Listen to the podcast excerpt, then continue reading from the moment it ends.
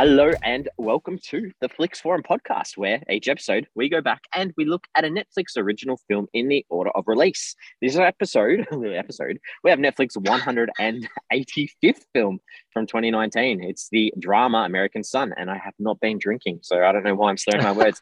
this is directed by Kenny Leon. It stars Kerry Washington, Steven Pasquale, Jeremy Jordan, and Eugene Lee. I'm Jesse, and I'm here with MJ. How are you? I am very well. I do enjoy often listening to you stumbling across some often difficult to read surnames or things like that. I think in the 185 episodes we've done, you've never struggled with the word episode. So mm. um, maybe you just you, you're going on cruise control in your brain, and you need to, you really bring yourself out of that opening speech. Yep, we need to change it up rather than just uh, it, it's getting repetitive. I need to we'll switch it for next week. We'll see if I can come up with something different. Oh, I like that. Oh, pressure's on. it oh. is.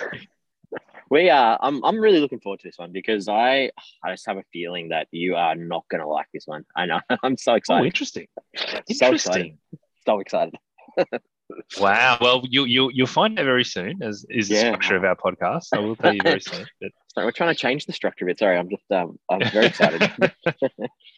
we do start the show with a fast flicks though, where we give our quick little summary of what it's all about. So give us your fast flicks.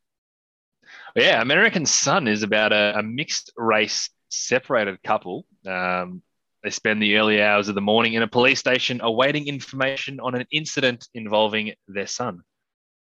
Correct. Yeah, I, I'm very similar. I've just said there's a son is missing, and his parents nervously wait for news at the police station with their relationship highlighting injustices.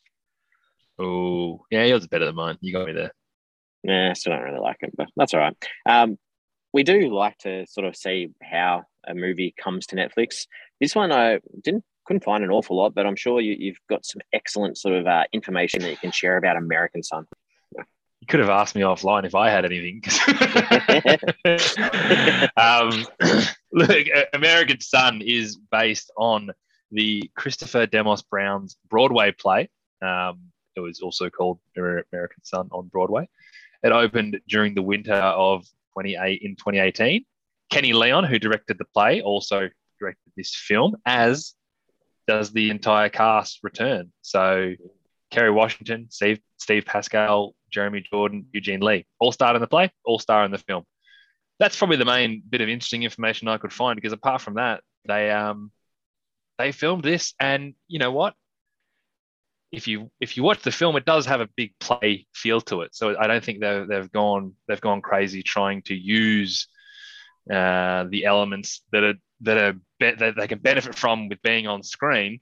They've kind of almost just filmed a play for um, for TV. Um, and it premiered at the Toronto International Film Festival on the 12th of September 2019, which is interesting. That's only about a just over a year after the play actually uh, released initially on Broadway, which is pretty quick turnaround. Uh, and then it was released on Netflix on the 1st of November 2019. So things move quickly. It does get me thinking like Kerry Washington's obviously a, a pretty big name in Hollywood. Like most people know Kerry Washington. It does, I think we're so sheltered. Um, we're halfway across the world in Australia that a lot of these big movie stars do go on Broadway. They do go on Broadway. They do they do plays and things like that. And imagine just walking down to your local theater and seeing Kerry Washington and, and so many other big names um, doing things on Broadway. That's, that's that's a really cool thing that I never really think about. Um, I just yeah, because we don't get that in Australia. True. That's a, a really really good point. That uh, yeah, you, you often hear about big name stars that are like, oh yeah, they're spending two months doing Broadway or yeah. Springsteen. Oh, I'm going to spend a bit of time doing a show on, on Broadway. Those sorts of things. So yeah, it's um it's a good little thing to think about. And yeah, I think uh, very little to add other than I'm not sure if you're at the start of the film, which I picked up on the instead of saying it was a Netflix original film, they they titled it with a Netflix television event, which was um very interesting. So I think obviously it's a film and it's played at TIFF and those sorts of things. So it, it's interesting that they've, they've highlighted that um, they they wanted it to feel like an event rather than um, you know a, a feature, I guess, or a feature film. Um, but Did this have anything to do with the fact that it was uh, that they became eligible for like TV Emmys and things like that? Is it? Do they have to do that for that? Correct. Well, I think that's uh, not necessarily, but I think uh, it ties in very nicely with the awards because it was nominated for seven awards altogether. And the big one there, I guess, is that it was nominated for the outstanding television movie at the Emmys, and interesting. So five nominees in that category, uh, which you know you often see in award categories. You have, you have about five nominees. 4 mm-hmm. of them were Netflix out of the five. Four of them were Netflix productions. So a big year for Netflix um, at at these Emmys, and the American Son's obviously one of them. There was a, a Dolly Parton um, special called Heartstrings. The other ones uh, are ones that we probably know of. So El Camino, the Breaking Bad movie, was nominated as well. Uh, the Unbreakable Kimmy Schmidt, um, sort of it was a choose your own adventure uh, Netflix oh, yeah. special, which which I thoroughly enjoyed. And, and what actually won was Bad Education from HBO. Uh, so oh. that was uh, the the Hugh Jackman one, which I've seen as well. yeah, quite good. Yeah. So um, yeah, it's, it's such mean, a grey area though. What's a because mm. like can can Power of the Dog win that this year? Obviously not, but like. Is, is yeah. it just a labeling thing? Because we just we just literally just watched a movie. This was a movie. and like yeah, so well, Bad Education is a film as well. Bad but, Education is a movie. yeah, but then you look at like El Camino, but that's based on a TV show, so based on it, like, so, so, I don't know. Yeah. It's, a, it's, such an interesting little um, little conundrum, I guess. Tagline. Did you see the tagline for this one? Uh, I think I accidentally did because I do like you revealing it to me, but I think I did. Yeah, and I think it was horrible. It was. There's been an incident. it doesn't tell you anything. Yeah. Just, just give give you nothing. No, it's not a bad vibe thing though. Here's the movie. It's called American Son. There's been an incident. Been incident I don't mind it. Okay, fair. Uh, there's only one good translation across the world for this one, which I really liked. And in Hungary, oh, yeah. it was called "Looking for Our Son," which I think gives a lot of oh, context behind the actual film too. Uh, nice. All right, I'll give them that. What are what's the consensus for this one? What are critics and audiences saying about it? Yeah, I will say actually, I think American Son is quite a good title. I think with everything considered. I think it's a pretty good title. Um, nothing against Hungary's version of Looking for Our Son. It's a li- little bit more explicit, but um, consensus is it's sitting at a 5.8 out of 10 on IMDb, and that's with 7,000 ratings. And Letterboxd audience liked it a little bit more, 3.1 out of 5, uh, 5,282 ratings last I checked. So um, not bad no, like anything we, we say anything over three stars is kind of a good. So Letterboxd is ticking that box, and and IMDb is just a touch under that. Seven thousand ratings and five thousand ratings, not massive, not a massive amount of eyeballs for it, but I can't imagine this film would have cost a heap to make. It's it's one location. I don't know how many rehearsals they would have had to have. These mm. guys are performing it on a nightly basis, so um, yeah, I, I think it's it's a pretty quick, easy, simple win. Hopefully for for Netflix, um, they'll be happy enough. Yeah, probably there was a couple of little uh, flashback scenes that probably cost them about a thousand bucks. That was about it, really. Other than that, it's uh, barely. Like, yeah, they were. Yeah, barely. Yeah, yeah. Um, Rotten Tomatoes, our last one. The the critics not big fans, forty six percent. That's on twenty six reviews, so that sits at Rotten. Audience a little bit higher, fifty percent. So sort of that middle way um, marker, but 250 ratings more than that. So that's a, a fair few people for Rotten Tomatoes um, that sometimes we don't often see from the audience getting on there to give it a crack. So interesting. All right, early thoughts. What are your early thoughts? I've been hanging out. I've been hanging out.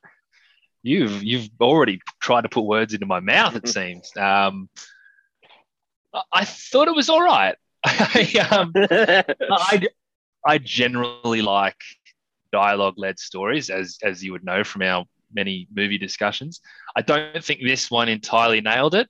I, I, I it's one thing trying to sort of gain meaning and, and proposed ideals over this interaction between two people, but it's a whole other thing watching an strange couple bicker for 20 minutes. Uh, like it, different enjoyable levels, you take different things out of it. But I can see how this would work well as play. I, I think there was I think it was lacking the emotional connection though. I felt like everything was there on the surface.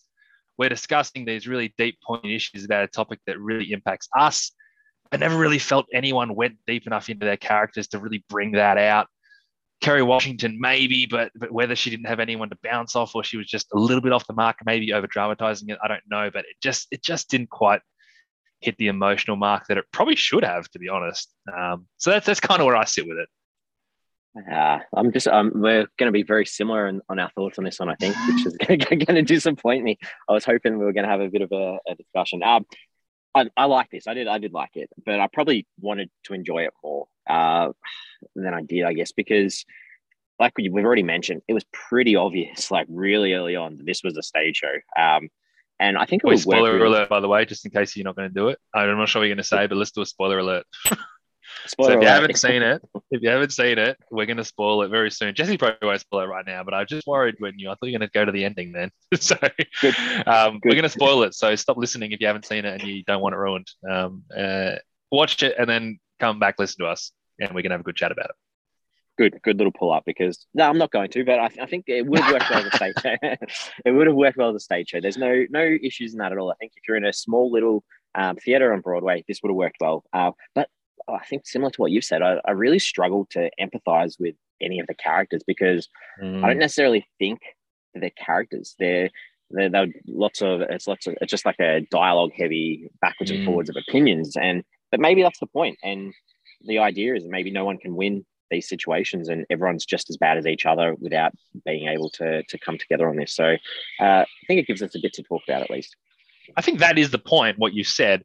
I don't think that excuses the fact that it felt like it was just words on a paper and no one really got that deep with it, which I'm not I'm not a huge theatre goer to, to be able to critique that side of things. I probably try and go once a year to the theatre, but maybe you can get away with that a little bit more. That that I think maybe when you've got all these close-ups and you're, digging into the facial expressions of characters a little bit more, that you can get found out if you're not really bringing the bringing the emotion, bringing the energy. I don't know, but something was lacking there for me.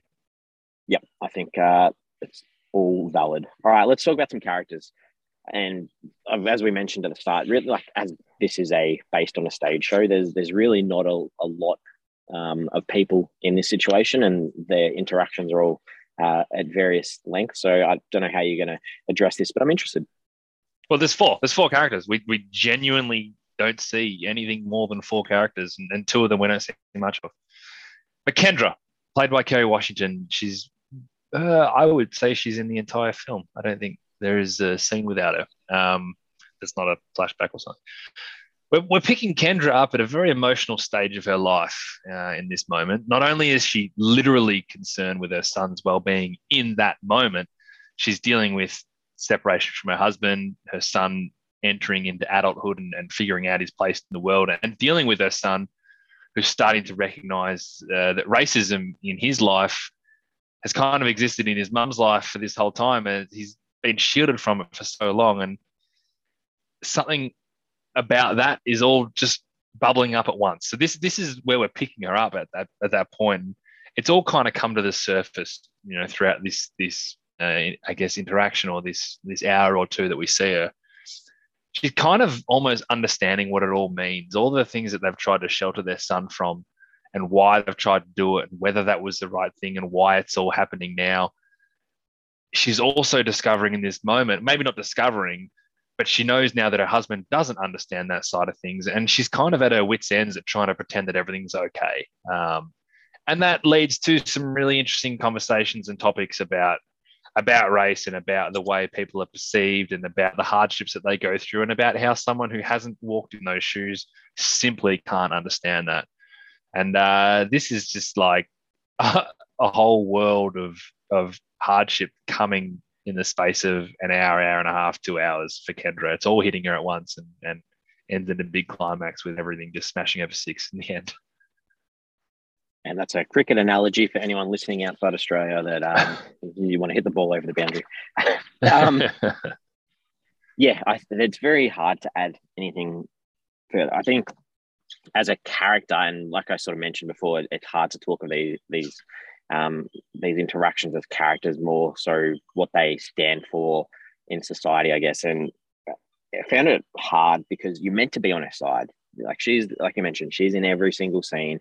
You're meant to be on her side. You're meant to feel the the pain that she's feeling, not only as a mother, like as a parent, of not knowing where your child is, and that, and that's sort of where it starts off with. That you know Mm. she is distressed because her son, who's usually follows the rules, does the right thing. This is this is out of the ordinary for him. So you're meant to be on her side for that, but her interactions with everyone almost comes across as like she's too righteous and maybe a little mm. bit arrogant at times too. And and you want to be on her side, and it makes it really hard to to do that when she's so blatant in the words that she's using, which is 100% purposeful and 100% on on track with what you want to get out of this film or this this production, because that, that's what you want to hear. You want to hear these these differing opinions and different mm. um, relationships people have depending on their backgrounds and their cultures. And I think the idea of her being a psychology professor as well, I don't know that that added anything other than to give her more um, room Class. to be more arrogant. Yeah, like yeah so yeah, I, I think without this perform like the performance is, is pretty decent, but I think as we mentioned too, it's probably she didn't really change it much from if you're on the stage where you're yelling, you're screaming, so the person sitting in the back row can hear what you're saying. Whereas you've got to t- maybe tone it down a little bit for a, a film yep. version, like you mentioned, because the camera is a lot closer. You're not you're not trying to perform for someone who's sitting, you know, 20 meters away from you. So I, th- I think it's a really important character. I think the dialogue at times is really important, but at, at times as well, her um, her ability to do it in a meaningful way to get people on side is missing, which makes it hard. Yeah, I, I think she does over dramatize it at times, but I, I, do think it's also pertinent what you say about. I don't. I don't think she is. I know where she's the main protagonist, but I, I don't think she is necessarily supposed to be liked because I think every single one of these four characters has flaws that make it yep. really hard to connect with any of them. But I also think that's part of the the line that this this stuff that we're going through is, complicated. There's no one person who's right. And it's Kendra who kind of takes that high ground throughout this entire performance. And then when Lieutenant Stokes comes in, in the end, he kind of knocks her off her pedestal a little bit. Like, yeah, you might think you understand this side of things, but you don't understand this side of things. And that's that's almost the whole thing the whole vibe of this film is that, and this is the thing I took out of it the most, is that this stuff is complicated. It's not yep. black and white. It's not, no pun intended. It's not mm. black and white. Um, and that's the thing that they get out of it. And I think if you made her this perfect mother who was just doing everything that you would do in that situation the whole time, then it makes it a little bit more. This is my view on it, and this is who's right and who's wrong. And I don't think they wanted that because I found her hard work when she did things. I'm like, just don't. You're not going to get a response by acting that way. But that's what they wanted to do. I think that yeah, hundred percent perfect explanation of, of the film really because that's that's what it is, and that's I sort of mentioned that before. I think that not one person in this situation is right, and that's that's what we sort of need mm-hmm. to think about in in in real life situations too. so Big Scott, Scott Connor, the dad, strange old character for me. Runs runs really hot. Has a really short fuse. there were times when he obviously frustrated me with his, I guess, tasteless irrationality on some things, and others where I felt like he was genuinely trying to understand and be respectful. This is a man who, you know, works for the FBI. He's a smart guy. He's worked himself up.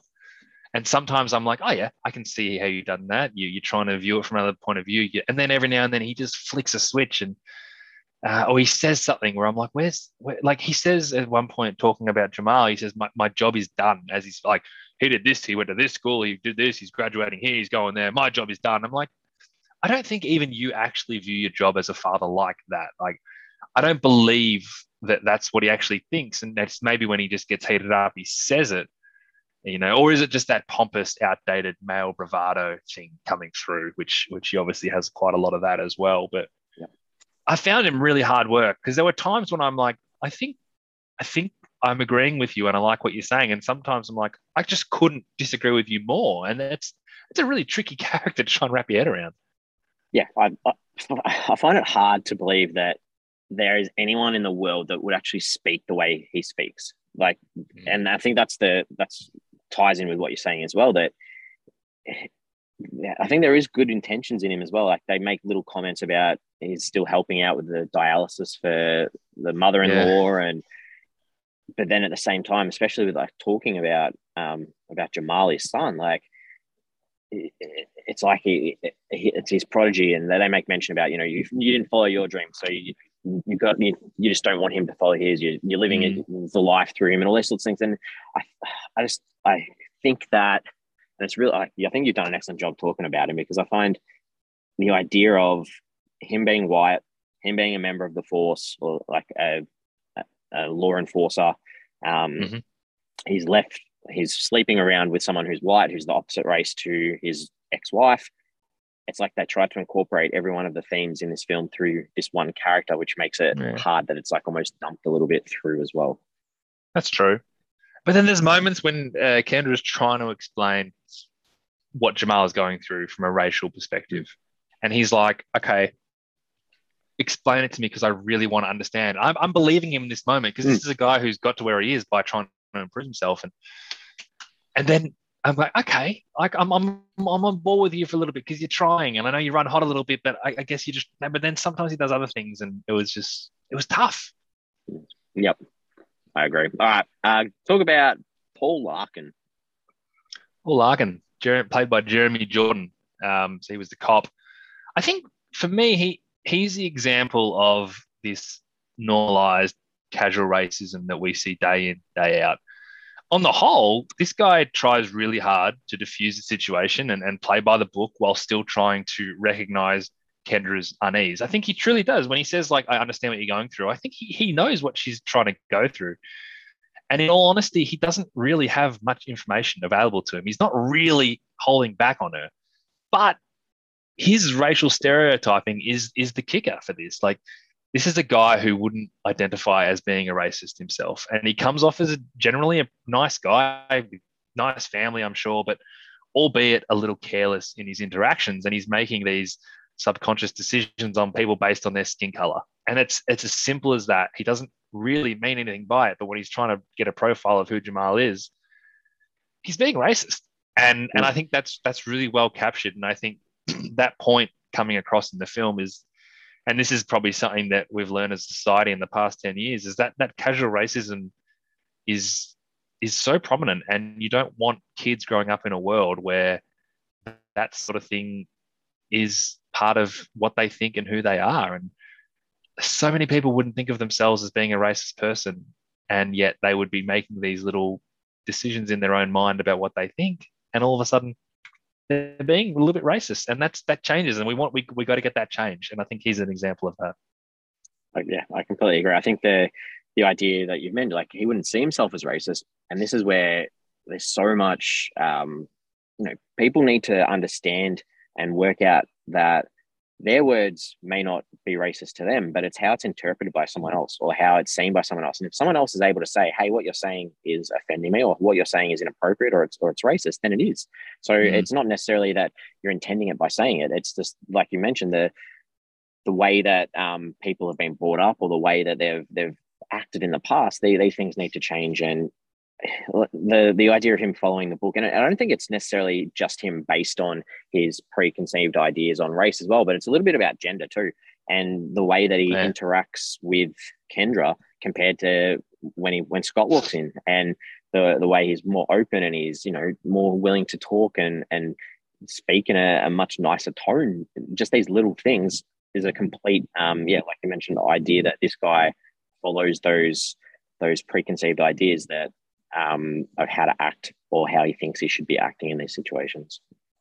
It's a funny thing though, because I can't actually imagine living in a world without people making these snap judgments based on race, rightly, wrongly, negatively, positively, whatever it is. I can't imagine it. And I don't know if that's just because that's the world we've grown up in. And is it possible that the next generation and the generation after that can grow up in a world where it legitimately the color of someone's skin doesn't mean anything? I don't know. But like, I think what we're trying to do is educate people to make, so let's see if that can happen. But let's see if we can get to a point. And I'm saying like, even positively talking about someone's skin color, like I'm not saying it has to be negative, but it just, it would just be very nice to see that change. And I don't like it's, it's an enormous global change, but this, this situation is, um, it's so common. yeah. I mean, like, you know, the, you meet if you go on a trip overseas and you meet people from other countries, like you, you try to think of something common common that you have in common. So like you see an Italian guy, oh, you like soccer or football. Like you see an Indian dude, oh, you, you must like cricket. You know, they, these yeah. these aren't things that you purposely trying to be offensive or anything, but it's just like, oh, there's there's a commonality that I've got, but I am stereotyping you through that, trying to connect, yeah. which there's got to be a different way to do it. Yeah, yeah, it's a good point. Look, we got one more character, Lieutenant yep. John Stokes. I got some big thoughts on him, which I didn't realize I had at the time. I think it's more on reflection. Um, because we probably see a side of the dice that neither Kendra or Scott has explored, and we obviously have probably like 45 minutes of this film, Kendra and Scott discussing big topics. But the, stigma with race is, is also a similar stigma with with police. Um, uh, if the argument for racism comes down to a minority of people in a certain race doing the wrong thing, and then the entire race being painted with that same brush, well, the same thing is is going on with the police. You know, the idea of shoot the cops and, and all the riots about police. You know, there are some police who have done the wrong thing, but is it fair to assume that they're all doing it? And and that's exactly the same complaint as racism. If, if a black person robs a store or steals a car, does that mean all black people are thieves? Similarly, if a policeman kills an innocent black man, does that mean all policemen are racist killers? And I think this has been a huge topic around the world, particularly particularly in America. Um, and these two parties have been at loggerheads with each other, and it's it's a deliberate decision to make this cop a black man. He's kind of got his foot into, I guess, negatively um, negatively explored groups and he's basically seeing it from a cop perspective more than anything else and, and explaining it to Kendra. It's like you might think that this is what's happening, but don't don't get me wrong, this is happening as well. And your son uh, you know, putting fire on the issue with his bumper sticker. And I just I think that's a really interesting pardon me, that's a really interesting topic to explore on this on the back of racism. Um, and I, it takes me back to this this footage um, you know, last year when all those riots were happening in America with um, with black people and, and the policemen. I remember seeing some footage of a of a black man going up at a riot and hugging a policeman, and all the black people there were, were basically booing this guy. Like, what are you doing? What are you doing? And, and his response was, What this guy do to me? You know, how are we going to solve any of this if we just respond hate with hate? And, and not recognize that the, there's people doing the wrong thing, but the majority are doing the right thing. And if we can try and appreciate the people doing the right thing, and then we can try and solve this the right way. And I don't know if this movie explores that as well as it was just a theme that I had in my head that was brought up again. Um, but I think it's a really powerful thing. These two groups, the the black people suffering racism and the policemen, obviously having people watching them like a hawk for doing the wrong thing. They're really big, big social issues at the moment, and I kind of enjoy that they brought this in um, to the story as well. I really like that take because um, I really struggled once he entered the the, the screen. Um, I, I also thought he lacked human connection, and that's mm. that's just a personal thing for that character. But I think the, the the issue that he brought up was was wider. Yeah, I I, I think you discussed the the issues that he brought up excellently, and I think you've banged right where I was going to go with that. His inability to just show one um, one connecting ability with Kendra would have made it more bearable. I think just one little line or one little thing of like, rather than using the word sister and, and her being offended by it, like be like, I'm here for your sister or something like that, that, that showed some mm. sort of connection with them because as you mentioned, he's purposely a, a black cop. So you want to see that, you know, and I completely understand where they're going with the ideas of this. Just some sort of connection between the two would have added a little bit more context or a little bit more emphasis to the idea that he brought to the table. Um, yeah, because a lot of the a lot of the stuff he was saying to Kendra really annoyed me watching it. I was like, yeah. this this is a woman who's down and out. She's already had to go through the bureaucracy of the secretary, go through Larkin, deal with the issue with her husband. I just needed some sort of um, sparked in her eyes to say, hey, someone's on my side a little bit, and then he can go full full belt at her if he needed to. He did yield too much power, which kind of perpetrated the, the issue of, yeah. of, of good cops, bad cops, things like that. Yeah. But and his thing is like, yeah, like black people are uh, getting mad at cops, but you know what? No one who's we're trying to talk about how we protect the black people, who's protecting the, the, the good cops, kind of thing. But yeah. um, yeah, I didn't like him, but I guess if, if we had liked him, then that would go against the fact that every one of these characters is, is flawed in some way. Yeah.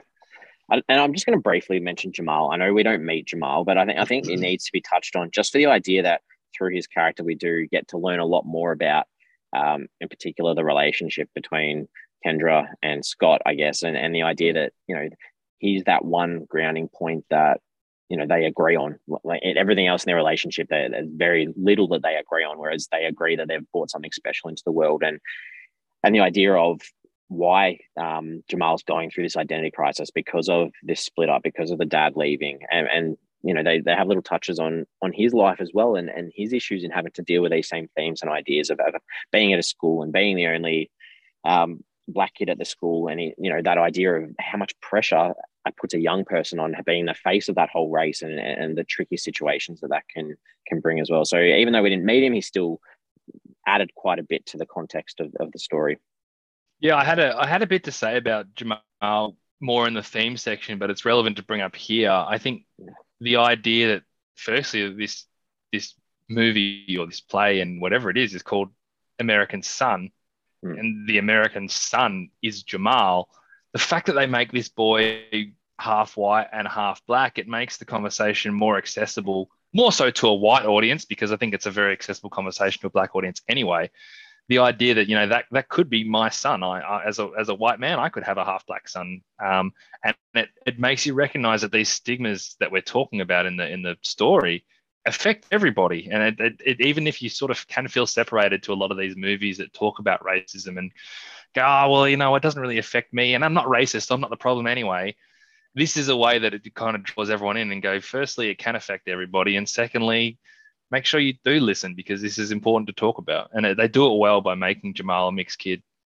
Hmm. Excellent. Um, the director, Kenny Leon. What, what interesting story. Kenny Leon.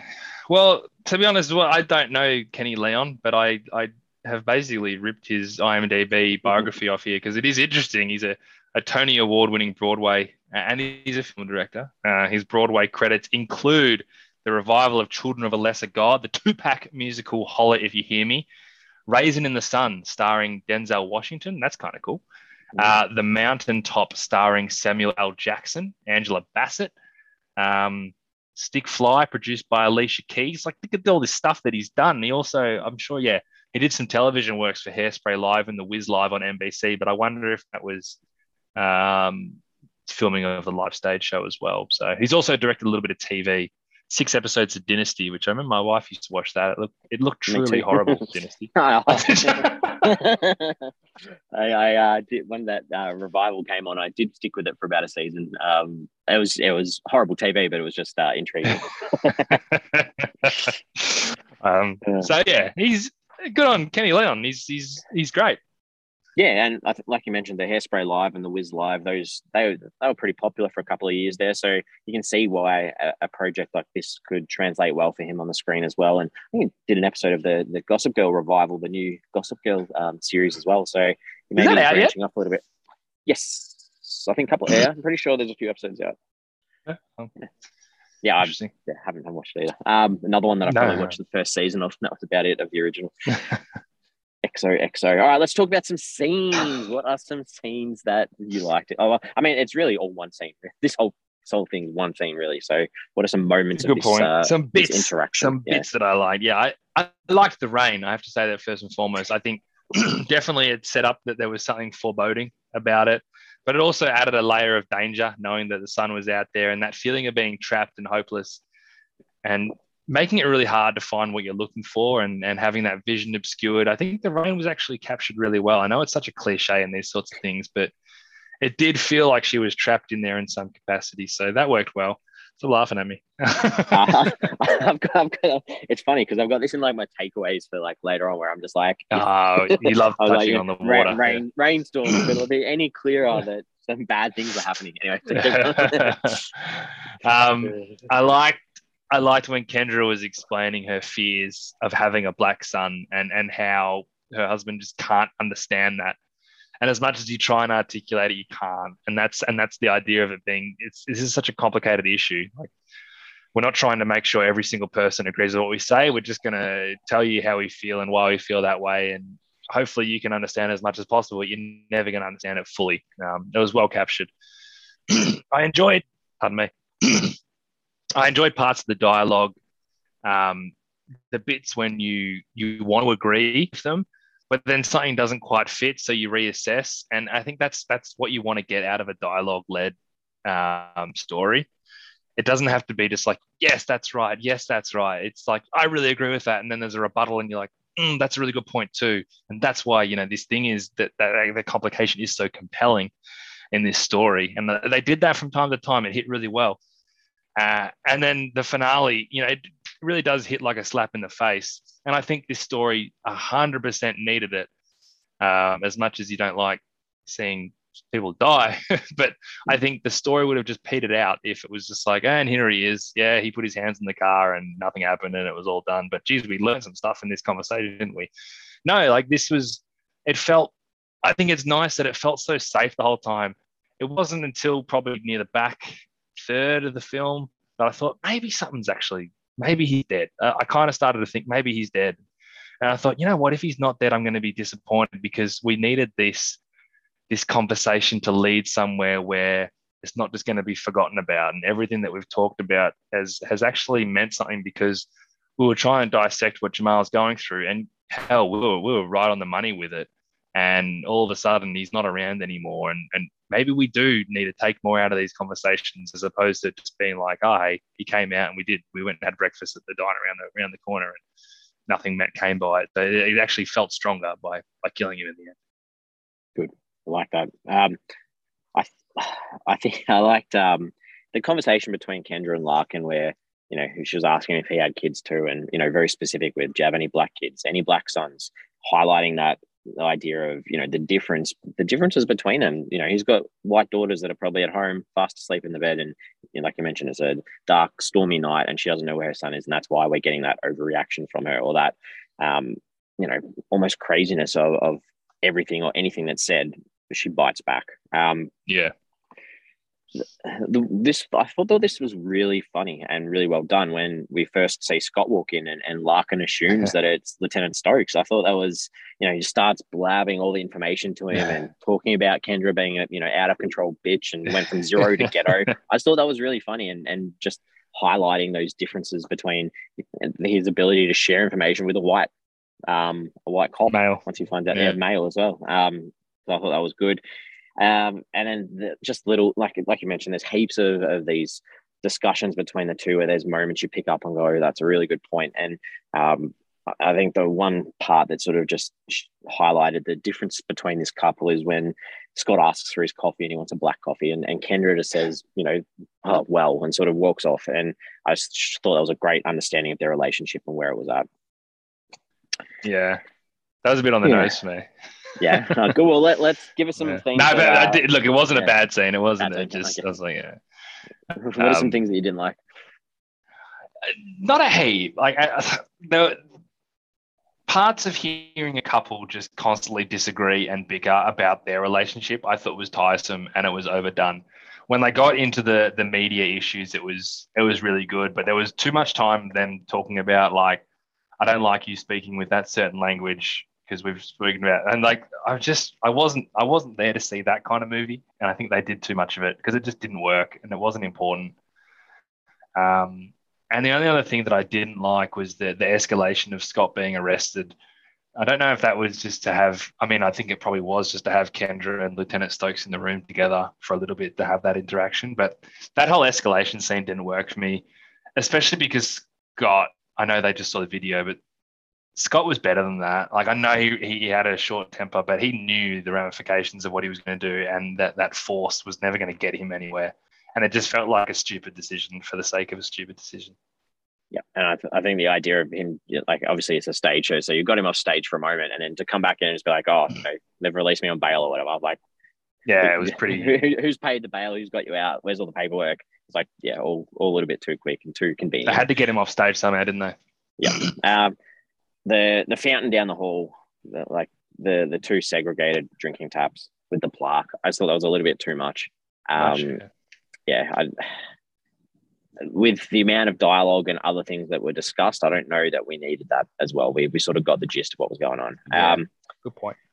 The a lot of the things that we've spoken about too, with Scott talking about the way he talks about Jamal as a, like as a father about spending so much money to send him to school, and he's like he said, I won't let him regress no one says that. And I yeah. sort of mentioned that before in the character. They're, they're just not, you know, be human, show some human elements and be like, I can't let all this hard work go to waste on my son. Don't like it, it just makes it more personable, I guess. Um, he treated him like a project, didn't he?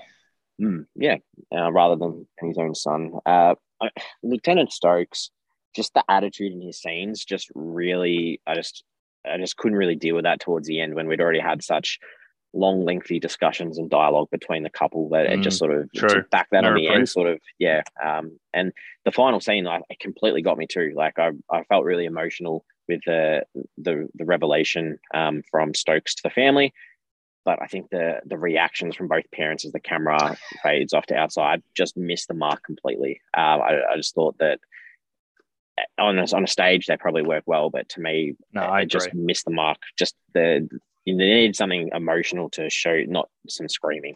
Um, Scott's yeah. reaction was was so wooden. Um, mm, yeah, yeah, and I thought I do think Kerry Washington over dramatized so much of this just to try and make it work.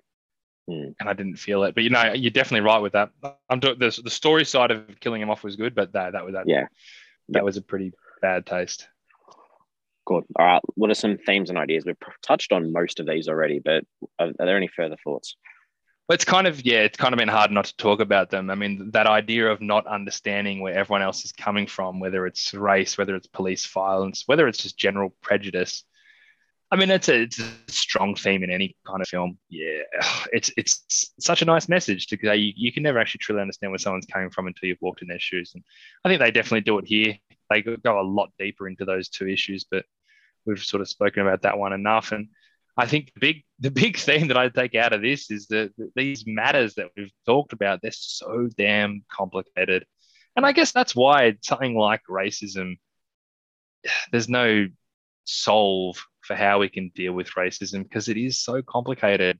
The idea that, hey, we did the wrong thing, I'm going to apologize and we're going to try and make it better, that's not the answer sometimes. Um, and and the idea that we we sort of want to treat people a certain way not everyone wants to be treated a certain like it's there's no right or wrong for this and i think what you do learn out of it is to just try and be res- as respectful as you possibly can and, and recognize that you're never going to truly understand uh, how they feel about a, certain thing yeah I harp on the same things there and that was through Larkin that idea of understanding, I guess. And he, he said it over and over again. I understand, and and you can't understand. I, I, there's there's situations where you can say pretend that you're in someone's shoes, but just like Scott can't truly understand his own son. Mm. Um, you know that's why Kendra is so scared of this world uh, uh, that it might hurt her son because there are people that aren't ever going to have to experience the things that they've experienced, and yep. you know that that leads into like who is Jamal trying to be, and he's got these conflicting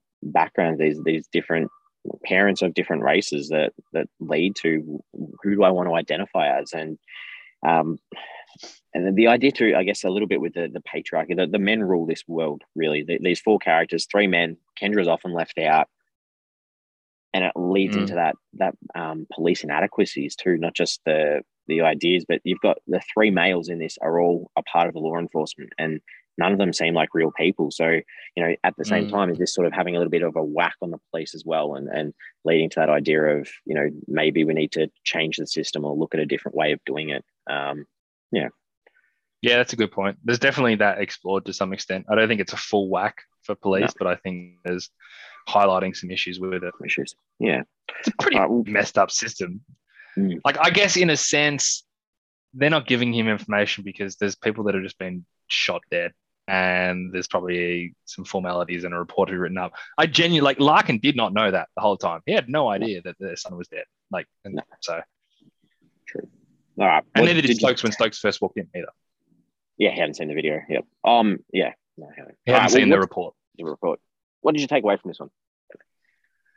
Um, I like I took a lot away, and I think most of it we've spoken about. But I think the the irony of this film is that every single one of these four characters acted poorly at some point. They were flawed characters. They were pretty. They weren't great people in general, and I think a lot of them would have loved to have had their time again. The way that they they attack a certain situation that they were in. But the irony of all this stuff that went on is that none of it would have changed the result throughout this entire film, Jamal was dead. And the reason that they were all there was to find out about the well being of their son. And they went through all this turmoil with each other, learning things about each other, uh, threatening each other, talking down to each other. But none of it mattered because the thing that they were there for um, w- w- was never there in the first place. And I find that quite ironic. And, and almost a little bit clever the way that they've made this film that we put these people in a situation where the one thing that they want was actually never achievable. But let's see how they'll react. Good observation. Um, for me, I, it's really hard to make a film work just in one location. And at the end of it, I was, I was sort of like, what are some examples? And I couldn't stop but thinking about the the film we did a long time ago on this podcast, um, the Indian one, sometimes, where we have that waiting right. room um, where there's a whole bunch of people waiting for those blood tests. And just, and I know that it wasn't all necessarily in that one that one wait, waiting room, but the idea of a whole bunch of characters being in one room waiting for for some announcement or something to happen. It just really reminded me of that. Um, and we had lots of flashbacks for that one, didn't we? We did, yeah. There were lots of flashbacks, yeah. and and they weren't necessarily all in that waiting room at the one time, but just that that scene of the the bunch of people in that waiting room and the the tension between them just sort of reminded me of this film and and how a situation like this can be done um, well as well. Yeah, well, Seven Años, they win. The, they they start outside of it and they leave. And they, leave. they sorry they enter their they enter their office, but yeah, that was all in one location. Yeah. Which I don't know if you know, but on Letterboxd that's actually changed to seven years in English. It's actually called oh, really? seven years. I know Años means years, but I, I, I liked having Seven Años there. Letterboxd. That was um we were on that earlier. All right, let's um great movie. Let's. Uh, did you go on IMDb at all to look anyone up? I did not. No, I knew Kerry Washington, and I didn't know the others.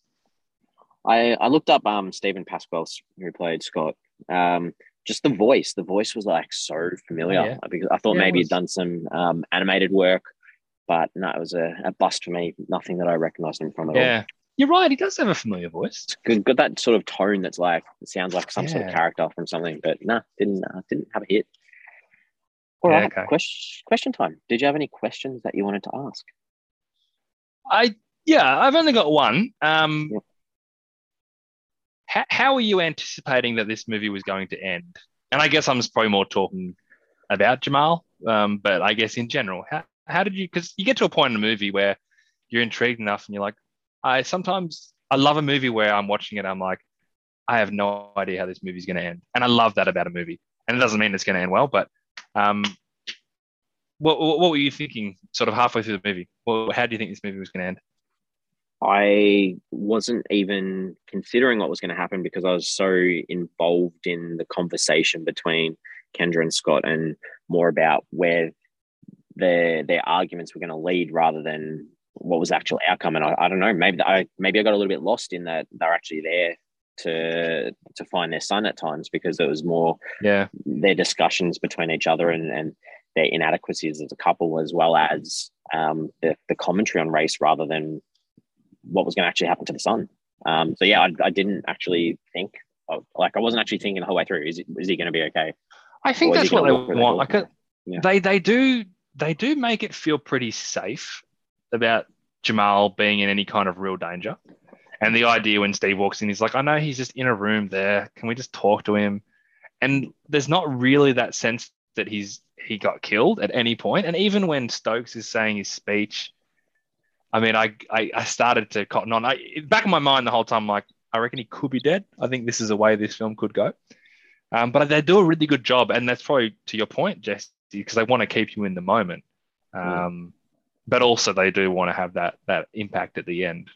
Um, yeah, but I just think they do such a good job of making it safe because you can overdo that and be like, ah, oh, they're making it so obvious that he's okay that I'm sure he's dead. But they don't overdo it. They just kind of just push it to the side and say it's actually not important. What's important is what we're talking about. So let's stay in the moment. Yeah, good observation. Um, how how on earth did like could Kendra and Scott have been a couple? Like they had a nice, they, yes. had a nice they had a nice cute meet, obviously, but or meet cute or whatever it is these days. But how how on earth could they could they have been together for as long as they were? I know. I thought the exact same thing. So these like they've looks like they've separated quite recently. It seems. Yeah. Um, uh, Jamal's eighteen. Mm. Probably were together, married for a couple of years, or let's say together for probably three or four years, years minimum before having kids. Like, um, I just there's no way these guys seem like a 20 year married couple. It was it just didn't work.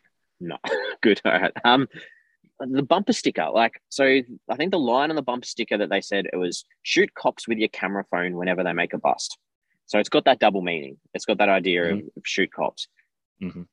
But it's not as bad as like they're like a sticker that says like F the police full out or anything like that. So I'm a little bit torn as to the the discussion around that bumper sticker so much because yes, it's got that second connotation to it, but it could have been so much worse and so much more emphasis on something. I think you need to read that bumper sticker as saying shoot cops, and that's it. Yeah. Because Okay. that's what anyone. That's the only thing you can really read unless you're standing up close to it. Okay, That's the Cool. that's I the like that. impact they wanted to have. have for it. Cool, good. Um, maybe a visual of it would have, you know, Yeah, yeah, true. something would have. And, and yeah, I don't know. Just just reading that out loud to me, I'm like, it's I'm reading it literally, obviously, and I know that it's got that meaning, but to me, it, it just would have had more impact if or you- Yeah, you yeah. put in like a specific thing like F the police or kill cops or something like that. It's almost like a clever way of getting around it because when they Yeah, say you can't have that on, you're like, what? Look what it says. And it's like, oh well, like yeah, but no one can read that." Yeah. Fair, I like that. Um, Fits, it fits Jamal's character, smart dude. He, yeah, he's, he's got a thought on it, and he's like, but you know what? I'm not going to go all the way. True. Uh, last one. So this is from Decider.com. This is a, a, a line that they put in there about this film. They said, uh, These aren't characters, they're point of views. This isn't drama, it's a checklist of points addressing the most vexatious social problems in America today. Do you agree? Yeah, I mean that that might be a little bit too damning, but I Hmm. think that's the issue that you and I kind of had is that we we didn't feel like these characters were very three dimensional. Uh, we felt like these were these were lines of dialogue that were being spoken and and not really felt. I think if you take out the word checklist from that and say it in a different tone to the way I said it, it, it can come across as a positive because it doesn't necessarily have to be about characters. You don't Helps though. it, yes, it, it helps to have characters that you can agree with, but or you can get on board with, but it, it doesn't like Or believe. You need to believe, them though. You need to That's, believe. Yep. Yeah, that's fair. Good. All right, I think we're ready to bring it all together and come up with a rating out of five. So where are you going to fall with this one? This was quite a meaty discussion, which actually is not surprised with. It's, it's there's a bit there. Um, look, I, I don't know if this film entirely works from start to finish, but it, it's compelling and it's poignant and it's thought provoking and it does have that ability to pull you in from time to time. And I'm, I'm disappointed that the characters are flawed, but it, it did allow us as an audience to ponder these issues without necessarily being spoon fed and ideal. They're not trying to say what's right and wrong at any given time. And there's, there's an array of complicated social issues that are explored, and you walk out of this with no real clarity on the best way to handle it. And that's okay because it is complicated. Um, so just keep trying to educate yourself and, and listening to others. And I think for that reason, I'm, I'm still going to give it three stars. Nice. Yeah, I, I'm, I'm, I'm conflicted, I guess, I've, because I was engaged the whole time. It wasn't that, um, you know, I wanted to hear the backwards and forwards of the characters, and um, you know, I was, I was hanging on to sort of see where it was going to go, even though I wasn't necessarily worried about Jamal. I was, I was wanted to see where they, Yeah. these characters were going to go, and and I, but in saying that, I think that, that at times the dialogue and uh, the interactions probably needed a little bit of changing for the film adaptation from the stage show because I'm, I'm guessing it's a pretty um, verbatim um, Mm. translation. So, and then the message it, it's blunt, and and that's not going to be for everyone. But where else can you really hear and see such clear messages um, Mm.